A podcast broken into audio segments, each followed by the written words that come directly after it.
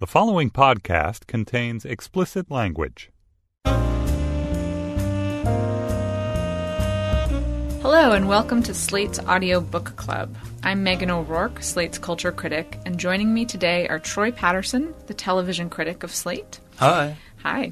And Katie Roiphe, a professor at NYU and a, a regular contributor to the Audio Book Club. Welcome, Katie. Thank you. Today, we're discussing The Night of the Gun, a memoir by David Carr, which is subtitled A Reporter Investigates the Darkest Story of His Life, his own. It's the story of Carr's descent into alcohol and drug addiction in Minneapolis, mostly in Minneapolis, in the 1980s, and uh, a time when he was working as a reporter at various newspapers and alternative journals. And basically became uh, not only a, a, heavy drinker but a heavy user of cocaine, crack cocaine, and then and then also would inject cocaine, and eventually lost his job and ended up in and out of several rehab organizations, and so on the one hand, this would seem to be kind of a typical recovery memoir, that category that includes James Frey's A Million Little Pieces and many others. On the other hand, this is a memoir that's very much trying to distinguish itself from the category of recovery memoir by using the tool of reporting the conceit of the book is that this is not just Carr remembering things and telling us about them. It's him going back and actually interviewing and videotaping all of the people he uh, knew then, his associates and his friends and his family, with the idea of coming up with some kind of truth that is more objective. And also, I think, with the idea of questioning the notion of catharsis or transformation that, that usually is built into the recovery memoir. So I just wanted to begin. There's a lot of stuff to talk about here, and I just wanted to begin by asking is this actually a recovery memoir in the end or not? How conventional is it in that category of, of memoir? What do you think, Katie or Troy? I think it's exactly conventional, and, and it's about 50% unconventional in an interesting way. And to sort of talk my way into that, I'll begin with the title, which I think is a great title, kind of tough and noirish. And what uh, one of the things about the book that most attracted me to it is it's a kind of um, a hard-boiled tone, which is occasionally a bit underdone, but if you're a sucker for that kind of thing, then you will be a sucker for this kind of thing. In any event, the title refers to one night where, in Carr's memory, before he started working on this memoir, uh, that is, reporting it, going back and audio taping and videotaping interviews with his friends and lawyers and associates, sort of a, a crazy night that followed. Um, well, the the book begins with a St. Patrick's Day bender. Uh, he goes in the office next day and gets fired, and that's cause for another bender he gets fact, the bender never really ends. Right, right. um, he gets uh, 86 from a bar. his friend leaves him. He's really feels betrayed that his friend is uh, kind of ditched him in this moment of crisis. He shows up at the friend's place and he remembers the friend like waving a gun around and then calling the cops. 20 years later, 19 years later, revisiting the uh, the situation, he sits down with a friend who remembers Carr being the one who had the gun, and that's kind of the initial jumping off point for his explorations of memory and how it works and and it turns yeah. out that he was the one who had the gun. Yes, as far as we know, analysis. as far as we can yeah. conclude. Right. right. Um, and so, yeah, I think it's there is something unconventional about sort of this technique of the reported memoir throughout, and this also lends to the noirish quality. He shuttles between mm. his kind of memories and reconstructions of old incidents and his recent interviews with participants. And it's nice in that it makes structural something, it, makes structural the sort of um, distance and perspective that any good memoir should have. Yeah, I mean, it builds into the structure a contemplation of yeah, that. yeah, yeah. Right, and I mean, and I think it's such a great structure, and it's such a great premise, and it's very promising. And I think in the hands of another writer, it would have been much more interesting. Uh, and my problem with what I see as the limitations of his ability to use this, I do think it's a great way of reinvigorating this form that maybe people have gotten a little bit tired of, and especially the recovery memoir, which is a kind of familiar one. But there are certain limitations to just his writing or his intellectual ability to wield this tool. And, I, and as an example, I raise one of the troubling issues in his life is that he there's physical violence and he beats up his various girlfriends at various points. And he has all these moments where he goes back and we'll investigate this thing and he'll go and talk to the woman you know what what how did i beat you up what did it what was it like and she'll describe it and he'll ask her questions There's the reporter sitting there with his notebook, but he comes out with no interesting analysis. He mm-hmm. can't do anything except for, I did this thing and it was bad and I feel bad about it. And he doesn't even feel that bad. He doesn't even explain how bad he feels about it or what it meant. And I just feel like if you're asking your reader to read endlessly, this, you know, re-reporting your own life, which is already, you know, which is a slightly self-indulgent thing you're asking them to do, you have to come out with something. And that's such an interesting, complicated, layered situation. He beat up his girlfriends, and all he can he just gets no deeper psychological truth out of it from the from the reporting. And I just feel like he should have gotten more out of this reporting. Yeah. Um, and out of this out of this process than he ends up getting. Yeah. And I don't think he adds that much to just the story itself, which is I did a lot of drugs, I drank a lot, and I acted like an asshole to a lot of people. Yeah. I want to come back to Troy in a second um, to hear because I think there's a part two to his statement. But I just want to second that absolutely. I really felt that the place the book started to ex- expose its seam like you sort of have the the metaphor that kept coming to mind was that this was you know someone who's sewing a dress and showing the seams you know like the, the sort of design putting the seams on the outside. But you there's an incredible suspicion of that idea of catharsis throughout the book that idea of like recovery and catharsis which is one actually i think that um, incidentally is is very important in AA and NA that you know you don't ever treat yourself as a recovered addict. You're still an addict living day to day so it makes sense to me to I thought that was an interesting part of kind of building in and exposing the transparency of that process too. But yes when he goes back and talks to the old girlfriends that's the place where I, exactly the place where I thought wow you're not this tool that you're using of reporting and actually getting their voices into your narrative, which is really their actual voices now, really transcribed, not just remembered. That's where it just, you get that and then it stops. And I tried to think about, well, what's the point of that? Well, I suppose the point is documentary authenticity. That here we have, we're getting to see. I mean, on the one hand, I've never read someone write about this particular thing in this way in such a memoir, and so we get that. We But he doesn't really like. write about But he doesn't really write about it because you're right. He doesn't talk about his own takeaway from. But and he also doesn't get the And I- dynamic. he doesn't get. He just so superficially glosses over what happened in those relationships. Well, it really left me with a lot of questions. Why was he? Was it just the drugs and the drinking? Is there something angry? And you know, you do you start to look for the psychological explanation in the absence of anything else. And so, one, I'm often actually suspicious of those psychological explorations, but I had this funny thing where, in the absence of it, I thought, well, what is this book trying to offer us instead? And I think actually toward the end of the book, it does grow much more conventional. And I want to just come back to Troy because I feel like he was going to say something about that, but. Oh, I was, yeah. Yeah. Uh, I'm almost tempted to think of this as kind of um, sort of a, st- it's almost a structural principle of the book, whether the author realizes it or not. This this kind of ongoing tension that's played out, Yes. um, sort of about his his kind of like reluctance, his, his reluctance to fall fall into the the usual tropes and structures of a of an addiction memoir. Uh, there's kind of a tension between that and this desire to get at something quote unquote deeper or to uh, sort of avoid cliche. So uh, it's sort of a running theme. So in early on in page 25 is saying the arc of the addict has become as warm and familiar as a Hallmark movie, the textured childhood, the abasement, the epiphany, the relapse, the ultimate surrender. Dead addicts don't leave behind an uplifting tract, so the narratives are generally told by people who can go on Oprah and stand like a barker in front of their abasement. which is a pretty good description of Yeah. this book. You know, in some ways it is. It, it keeps kind of returning to the story behind the story, the story around the story. There's one bit where um, this is in his, you know, after um, over a, a decade of sobriety, he's talking to his boss at the um, at the New York Times about writing this book, and the boss says to him, "You know the part about where you dust yourself off and take over the world?" He asked. I said, "Yeah." That shit is so boring. Nobody wants to read about that, and yet he does kind on. of give us the boring shit to read. Yeah. Um, He also gives the smugness of his current life. He finally gets married. He has these kids who miraculously turn out wonderfully.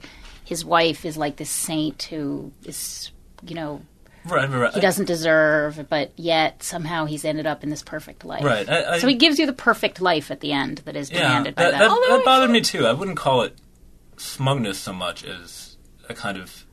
I mean, we feel. I felt sort of pleased for Carr, the the the character that he'd kind of shaped himself up and been able to sort of raise a family.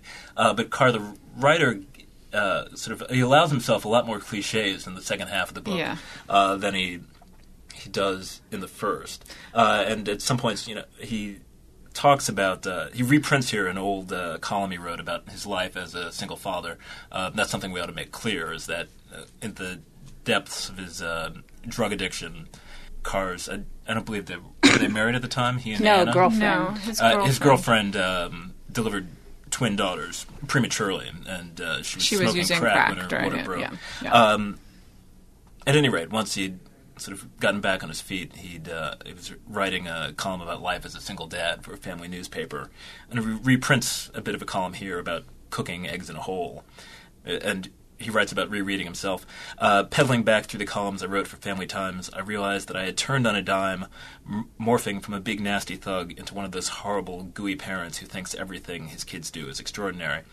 So yeah, what what Katie calls smugness, I might call gooiness instead. Mm, mm, okay. Ishiness, as one of the girls Yeah. describes some gummy bears. But yeah, I mean, there's another there's another quote that I thought was very important. That's on page 184 that says it's about again this question of writing the memoir. And I think you know, yes, there are a couple of things that's important just to say about this book. I mean, so the, so yes, it's a book that incorporates into its own narrative the making of its narrative. So there are these interviews that we get with other people in Carr's life. He also tells us about where he met them, when he met them, again, what that what the person is like now. So you have this built-in kind of transpa- seeming transparency to the process. There are also throughout the book um, photographs and clips of columns that Carr wrote, as Troy was just saying, and these documents from various um, arrests or admissions to you know recovery facilities and so on and so forth all of which are there to you know i think there's i think um, to write a recovery memoir now is to invite the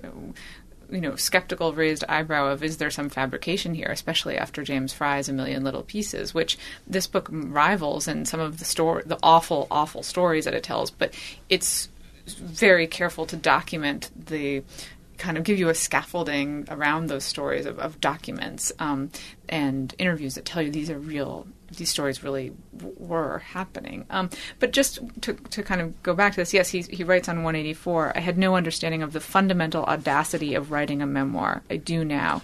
It presumes a level of interest in my life that I had not historically displayed and also has an embedded promise that something will be learned. Even with the gimmick of reporting, my addiction narrative arrives at some very common lessons. Too much of a bad thing is bad. Everybody laughs and has fun until they don't. If you don't sleep and eat, but drink and drug instead, you will lose jobs, spouses, and dignity.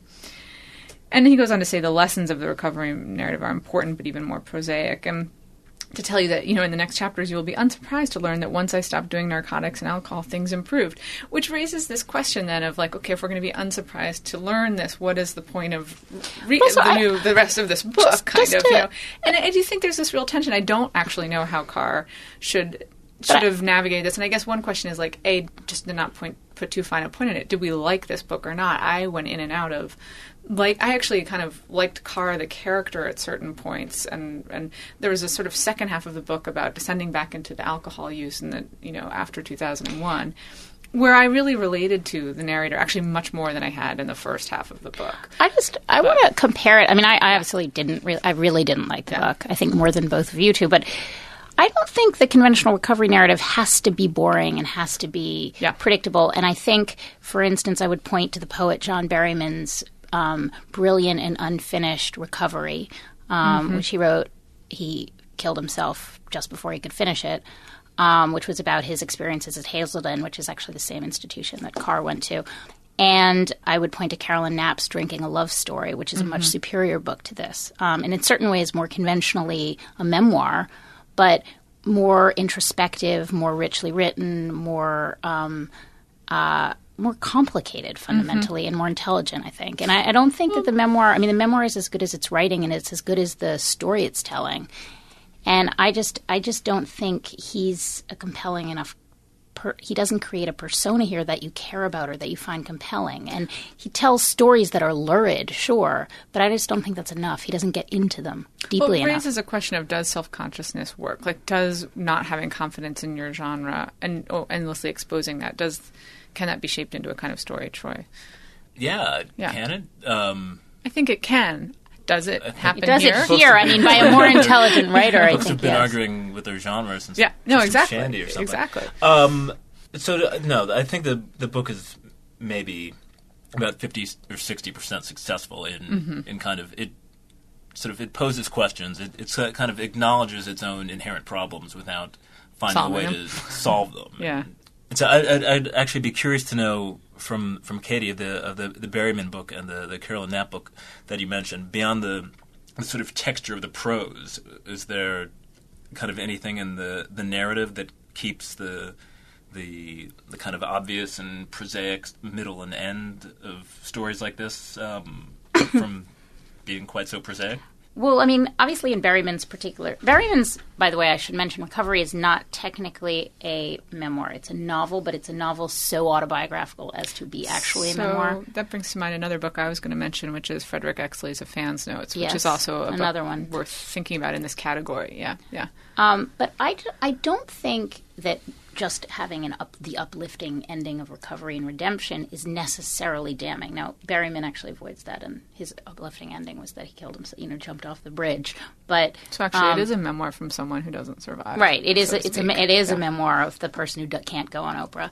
You know, and many of the dream songs in his poems, he dealt with these same issues, but he went much more deeply into the pain and into this into what turns you into an alcoholic in the first place. What are the other issues going on in a life? As does Carolyn Knapp in Drinking a Love Story.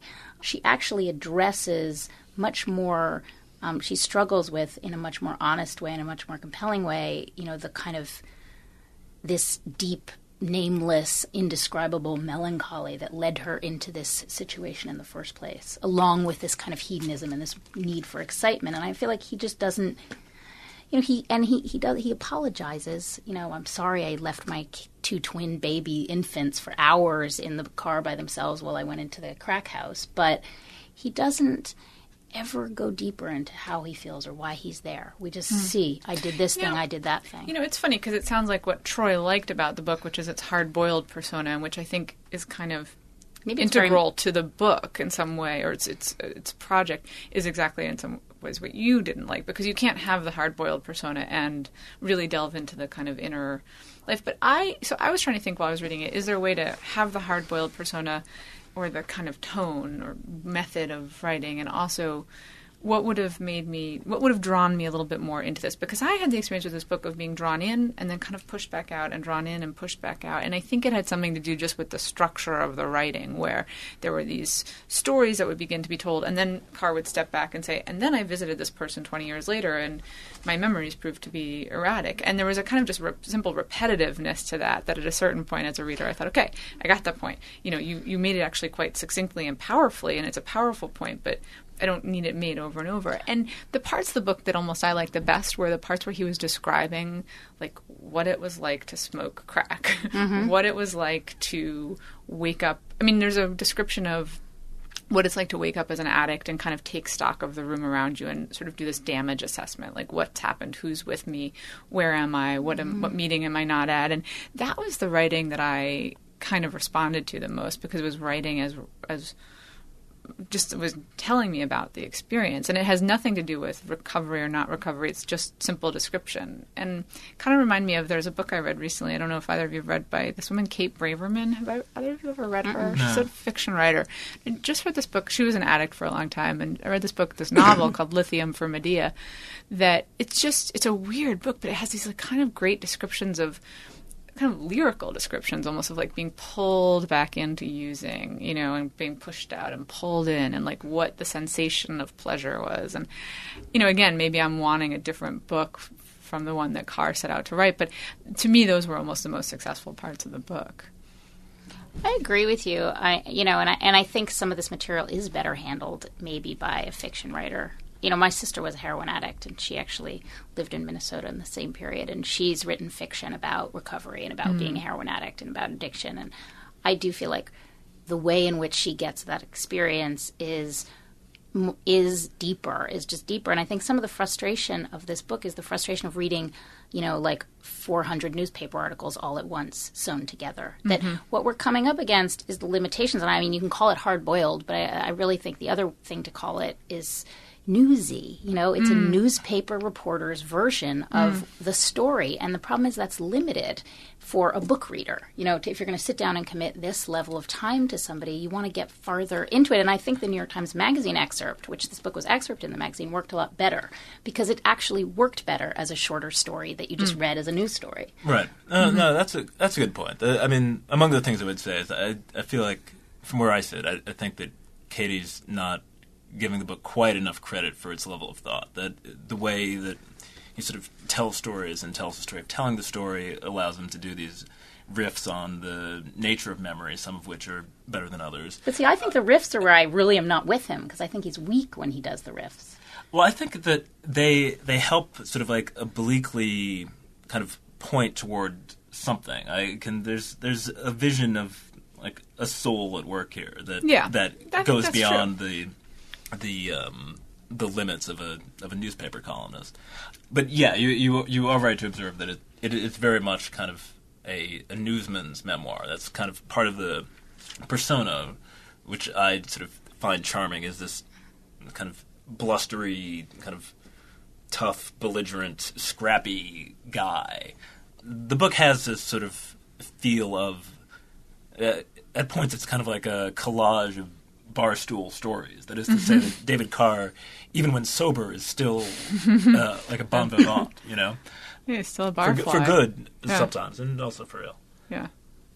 Well, it does. I Troy, I think you're right that it does. There are places where he just takes pleasure in recounting some of the fun that was had. And here's what I liked about the book, because what I what I didn't like, or what where I got pushed out of it, was just the structural repetitions and the kind of the places where, like Katie, I felt that Carr wasn't as analytic, like didn't didn't push forward to a new place. And one question I asked myself reading this book is like, well, he's not gonna, he's resisting the story of catharsis. So what is he offering me? Like, what am I learning, or what am I? And I think that one of the things he does is he really does try to portray what it's like to live as an addict. I ended up feeling that the book was kind of that's what it was trying to do with the obsession about memory and the constant that, that almost it was trying to enact what it's like to be getting up every day and you have to remind yourself these things. I can easily go down this path. I think i'm in control but i'm not you know and and i liked most of the places where he just told me things that seemed like they would be true. Like he goes through a lot of the slogans they use in recovery. Life is something like life is what you do when you start living or living is and there are a lot of them are really cliched and kind of sappy and but he's like you know what? These kept me alive. And i thought well that's really true. You know that is really true for addicts that you know the, and and even for people suffering from depression or you know there are these moments in your life where you you kind of go back to a really bedrock language that seems very cliched but in those moments becomes imbued with a kind of meaningfulness. And that's almost like part of the problem of trying to write about it is that almost the very language you use to get yourself past these unpassable places has become cliched but actually the the feelings or the what's at stake is not cliched right? What's at stake is life and death or survival and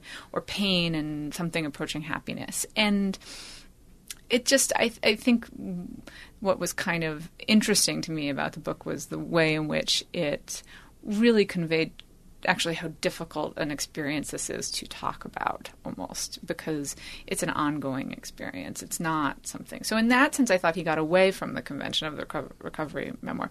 But the very end of the book is a lot of summary about as you say his career his where he's gotten to his family his daughters and um, And there's just, I mean, I think there's a lot of self congratulation in this book, even in the parts. And this is what is a strange uh, side effect of recovery literature is that there becomes like a bragging of how bad things were. It's almost like taking a perverse kind of pride in how bad things are. You know, it was so bad, it was this bad. You know, mm-hmm. it's like James Frey lying in that direction to make it worse. It's almost like there's a kind mm-hmm. of strange, perverse pride in the lows of the book. And then at the end there's a strange i mean i just usually one doesn't talk about one's family or one's children or one's wife in the way that he does because it's too self-congratulatory for like mm. the normal modes of life that we would have and i just feel like in every aspect of this book you know and he has one time he has he throws a party and he get everyone gets a t-shirt that's like i'm one of david carr's 100 I'm a close personal close friend. personal friend of David, David Carr, and it's like a thousand people. And the thing is, I just there's something about this guy where I just I find him unlikable, and I think it's that quality of self congratulation that I imagine ran through his addictive period as well as his recovery period. Um, and I just feel it off the pages of this book in a way, like every page. Well, there's one point where he describes looking back at himself and seeing himself described as narcissistic and manipulative, and the thought crosses one's mind: Is this still the same persona? I don't know, Troy. Did you have that feeling at all about the persona of this book? I mean, one could say that a memoir lives or dies by the charisma of the writer. And I think he's quite. it seems to me charismatic uh, enough coming off the page. I don't know. I Um, just don't get the charm. Like addicts are supposed to be really charming, and I just don't find him. I mean, I guess you found him. Troy found him kind of charming. I just feel like you know, most addicts develop a sort of preternatural charm to make think up for their to resist um, some of that. their all the downsides of living near or around them. And I feel like he just doesn't have the charm. And maybe that's yeah. I mean, maybe he's trying to resist it. Yeah. Maybe he, you know, whatever it is. But I'm sort of Right. Again, I, I feel like I, I responded a bit more to the to the kind of silences in the book than you did. Maybe I, I found that the the first half of the book more agreeable than you because I, think that he holds back from going too far towards romanticizing the bad old days, which is partly a matter of tone. I think that partly the the reported memoir structure kind of helps Helps that. uh, helps control and and distance it a bit. But again, I agree in the second half that it's you know as he's raising cute kids and marrying a lovely wife and you know talking about his career. At some points when he's giving himself grades for being sort of like a tough boss or a tough but fair boss, it, it almost feels as if uh, he's doing one of those. Um, uh, like a performance evaluation. Yeah, it does feel a Um, little performance evaluation. Yeah, that's a perfect Um, metaphor for. But yeah. then I, I, but I also feel like there's a slackness to the writing in the second half of the book that almost makes it feel as if the writer, on some level, kind of knows that Mm. things aren't quite up to snuff. I'm, I'm pointing again to you know later in the book. As a parent, I was the king of the ad hoc, scrambling not so much to keep up with the Joneses as to keep our heads above water and moving downstream. Can you tell and- us what page that's on? That's on page 293, Mm-hmm. and the, the Carr's allowing himself kind of two cliches in, in Mm-hmm. one sentence, where early in the cliches book, and like a mixed metaphor, yeah. Mm-hmm. Um, all in one sentence. so maybe that's you know the thing about reading a self-portrait like this. It's an invitation to Well, so psychoanalyze again, the writer, but it's it's almost as if he's kind of like so abashed by the kind of necessary Yeah, gooiness that yeah. Also, right, he's That he abashed. almost he is abashed about the writing. He Yeah. is abashed by the necessary gooiness which you're right is almost to his credit. I agree with you. You sense in the second half of the book he's almost like ugh, you know, himself. But I don't know that, that necessarily makes you want to read sludge through it. But my other problem with was with the daughters. He raises these two daughters on his own, which is hard. Recovering drug addict. He ends up Then marrying he- someone who helps who helps them. him, but, you know, five he- or six years where he's long really time alone when with they're them. really Quite a long time when they're yeah. quite young. Yeah. And but the thing is, then it becomes clear he interview again, being the reporter, he interviews his own daughters, mm-hmm. and it's clear that there's something that isn't okay with the daughters, at least one of the daughters, about the whole situation that they grew up in. But he just again doesn't explore it. He, do, he he he presents the material and he presents the interview, but there's something that he just doesn't quite develop about what the problem is. One of the daughters does feel like there's this problem in her life, and the She problem, but anxious. she, and she's very mm-hmm. anxious, and there's something wrong, but he won't tell us what it is. And that kind of that evasiveness, it's it. I, what I don't like about it is it's seeming to be you know kind of transparent and oh I'm putting everything on the table and I'm explaining my triumphant light ending here, but he doesn't actually Hmm. go into it, and right. he's probably protecting the privacy of the daughter. I Right. Which one understands, Which one right. understands. But the problem is, you just can't do this. It's the same thing as going to the girlfriend and you know, I beat you up. What did it mean to you? Okay, here's what it meant to me. It's just it doesn't mean anything unless you do some. You go into it on a, on a deeper Right. level. Well, here's a question I had reading the book, and, and now I have even more. Do you think that gender colors the way one reads this book? I mean, there's a, actually quite, I think, a lot of subtextual gender issues here. There's a lot of kind of discussion of being whether he is or isn't a girly man. He uses the phrase girly man a lot. I just thought the language was funnily very gendered a lot of the time like oh and then we did man stuff you know he'll say. And and i think because there are these girlfriends he beats up and because he ended up raising two daughters and marrying somebody and he says at one point there was a lot of estrogen in the house. And at the end he actually talks about the jungian concept of having to blend the masculine and the feminine in order to be whole. And he says actually i think the maternal was really good for me. But in a way i was like well I, I see that you were care. I actually really liked the, some of the stuff about the daughters because I thought I just haven't read many descriptions of a man writing about his family. So you know what? He's sentimental. It's not like the best writing in the world, maybe, but it's interesting to me, and I have the feeling he's trying to be honest about what it's like to take care of them when they're younger. At least the the older that, that interview you pointed to, Katie, I thought was problematic. But just to get t- back to the point, I, there were times when I think as a woman reading the book, I was like, wow, I really need him to explore why he's hitting these women. That I don't know if I were a man, I would have. I don't know. I, I normally don't become very aware of gender when I read. It's something I don't think about that I'm Well, a female a reader. man- but we'll I ask reading this Troy, book, I, have a I man kind here. of I know that's We why I want to ask because reading this, I kept coming up against the fact that I was a woman and he was a man, and there was some wall there that I couldn't. Well, and also maybe women aren't as into the like. Then I had twelve drinks, and then I had. Then I went home and did coke. Like those stories, those kind of bar stories, maybe aren't as like exciting to a woman necessarily. But Well, um, I don't know. I don't know if it's that. It's just more that when he starts to investigate, when he says things like "I was really bad to women," on the one hand, I'm like, okay, all right, fine, we, we accept that and we move on.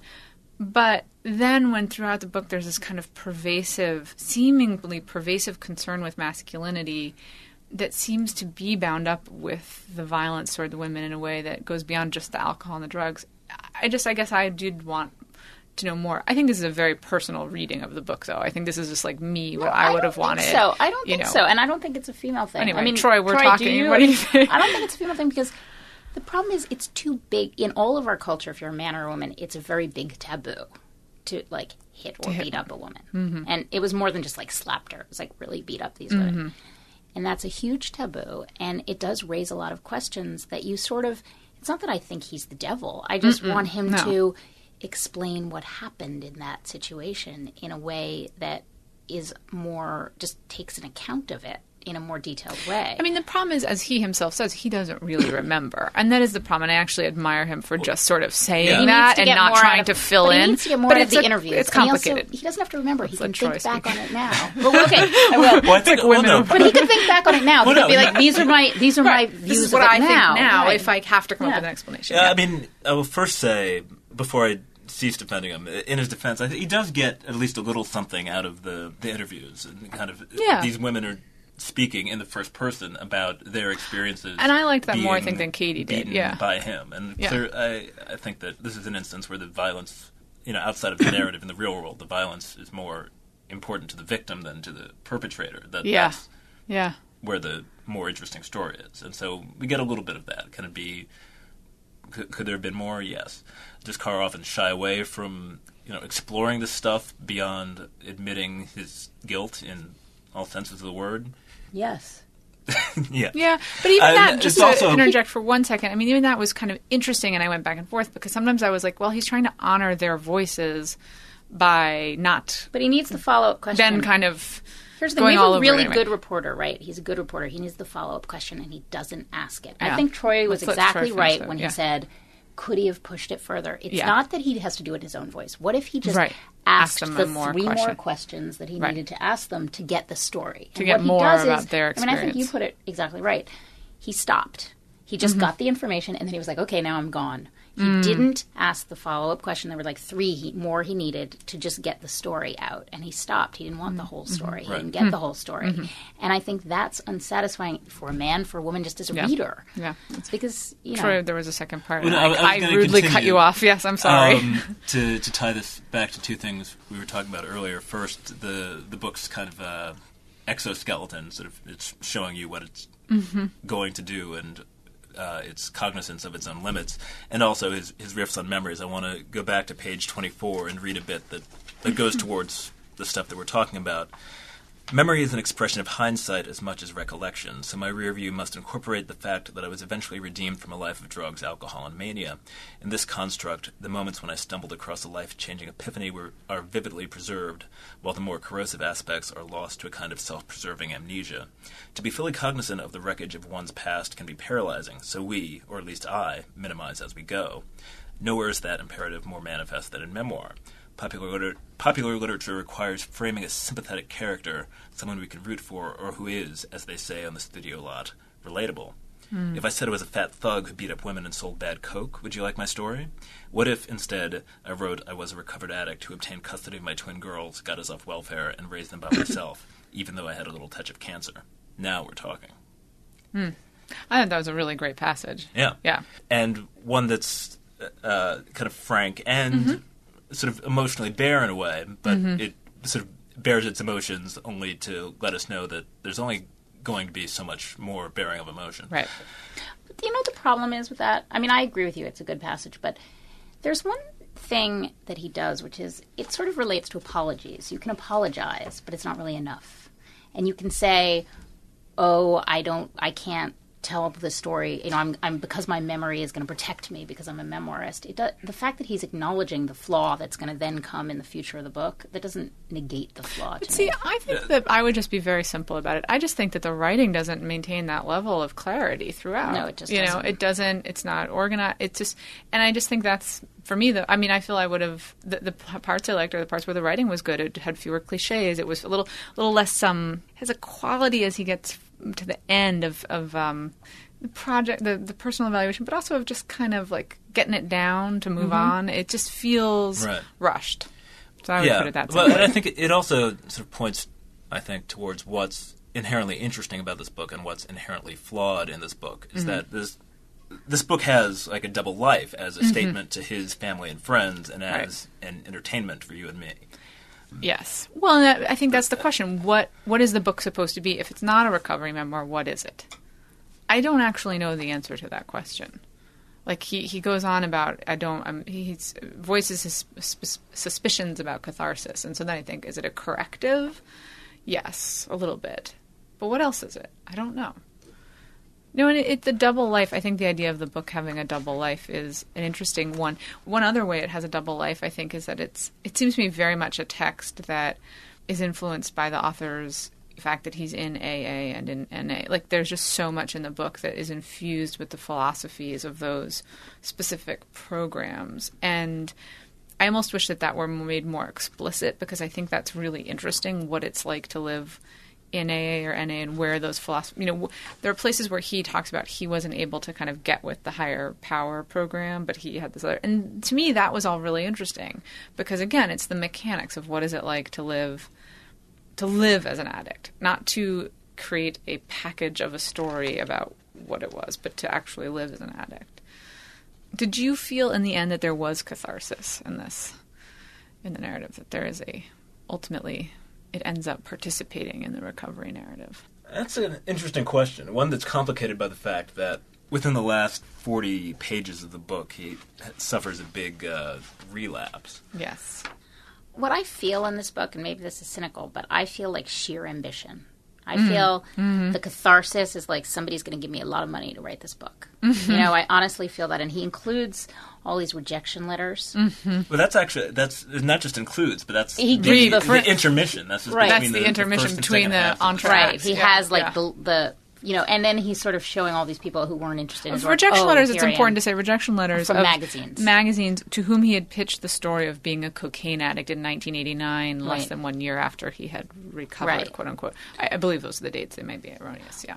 you know, I just, I guess I feel like the cynicism in this memoir. And it's Mm. not, and maybe what I'm saying is the catharsis, the ending, the recovery, the redemption would be more convincing to me if it just felt more, it just had more emotional weight to it. I just Mm. didn't really believe it. I believe that he made it, you know, unlike a lot of people in this situation, like his life Mm-hmm. came out okay.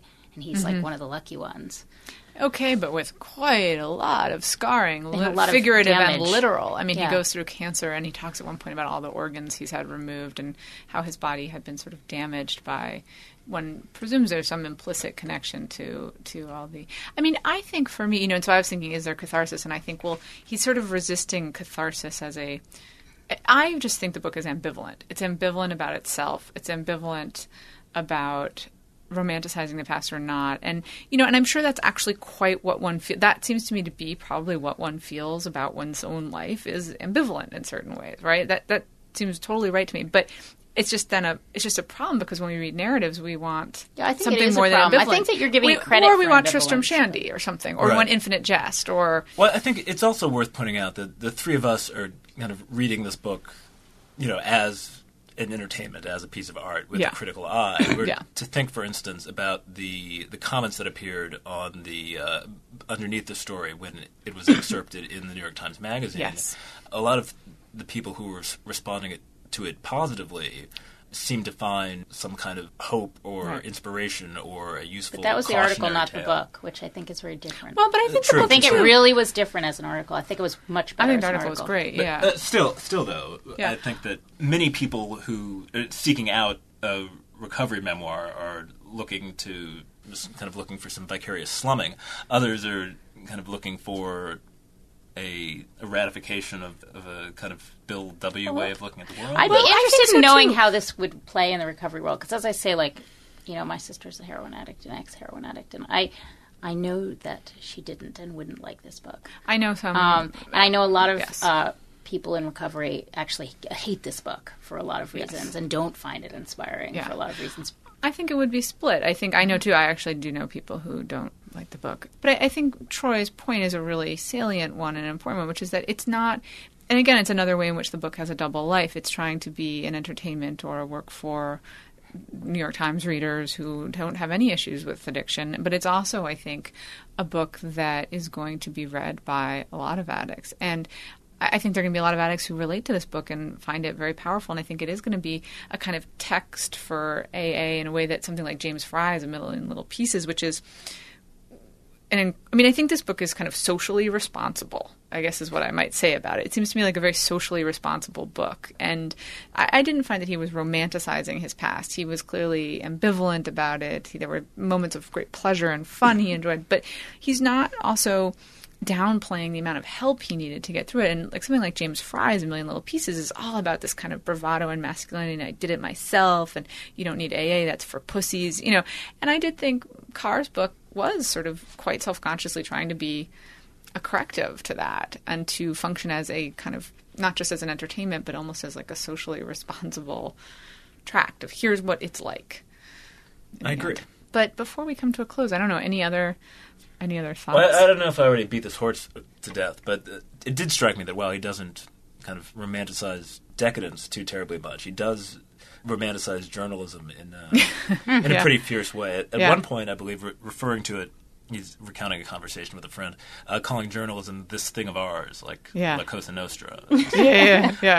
um, and it's one thing we haven't talked about, all of us being journalists and what that part of the book is like to read. Yeah. Yeah, yeah. I, I don't know if I'd be interested in this book if I weren't a journalist. It, it did make it odd, uh, very strange in a way that very rarely in this book does does anyone's last name appear. It's like an AA meeting, Yes. which kind of gets strange once he starts writing about identifiable famous people. Yes, whom Um, one can deduce who they are. People Right. at the Times, for example. Yes. Right. Or beyond that, even early in the book, back in, in Minnesota, he was friends with uh, a guy named Tommy, who we understand was married to a woman named Roseanne, who had a Right. sitcom.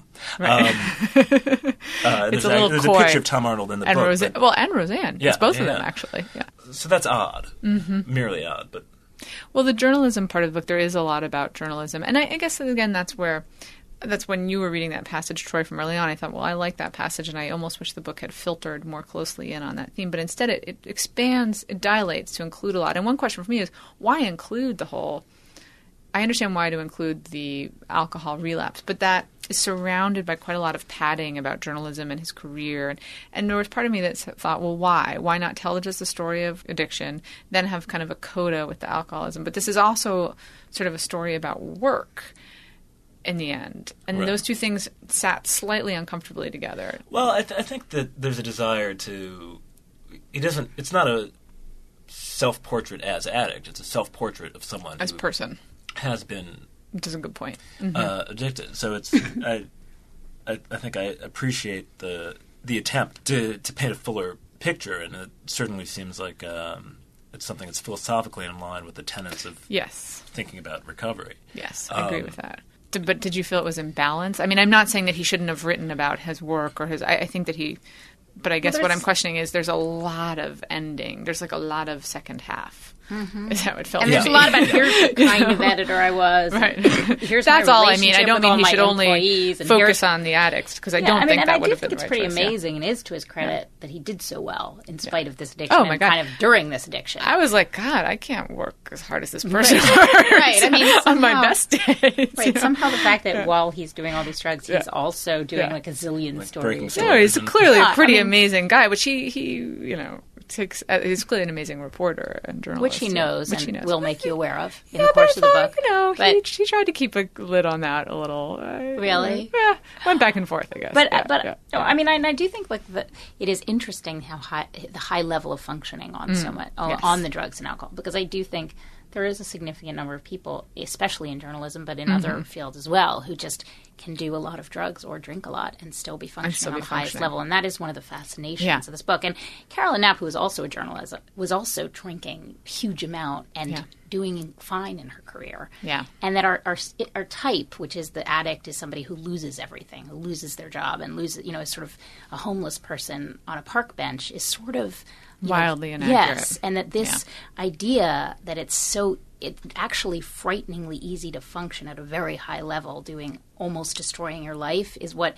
If there is a sort of news revelation of this book, or there is something interesting in this book, I think that is always startling. Yeah. Yeah, I thought that was a very that was a really interesting part. He draws a graph once of what he thinks his life was like before he kind of cleaned up, and he he has it as a jag of ups and downs where he's like, I almost lost this, I almost lost. But then he said in reporting it, he went back and found a different story, which is of just a steady upward rise and then a sudden drop. And I thought that was a wonderful mo- use of the reporting in the book to mm-hmm. talk about how a story looks very differently. I, he almost seemed to assume that his story was wrong, but I thought, well no, your story is right and their story is Right. right. And that's what's so complicated about being an addict. Well, we should bring this to a close, but is any any last thoughts? I have no last thoughts. No last thoughts. Okay. Well, thank you so thank you so much for joining us. For slate.com, I'm Megan O'Rourke and thank you Katie and Troy for joining me here. Thank you.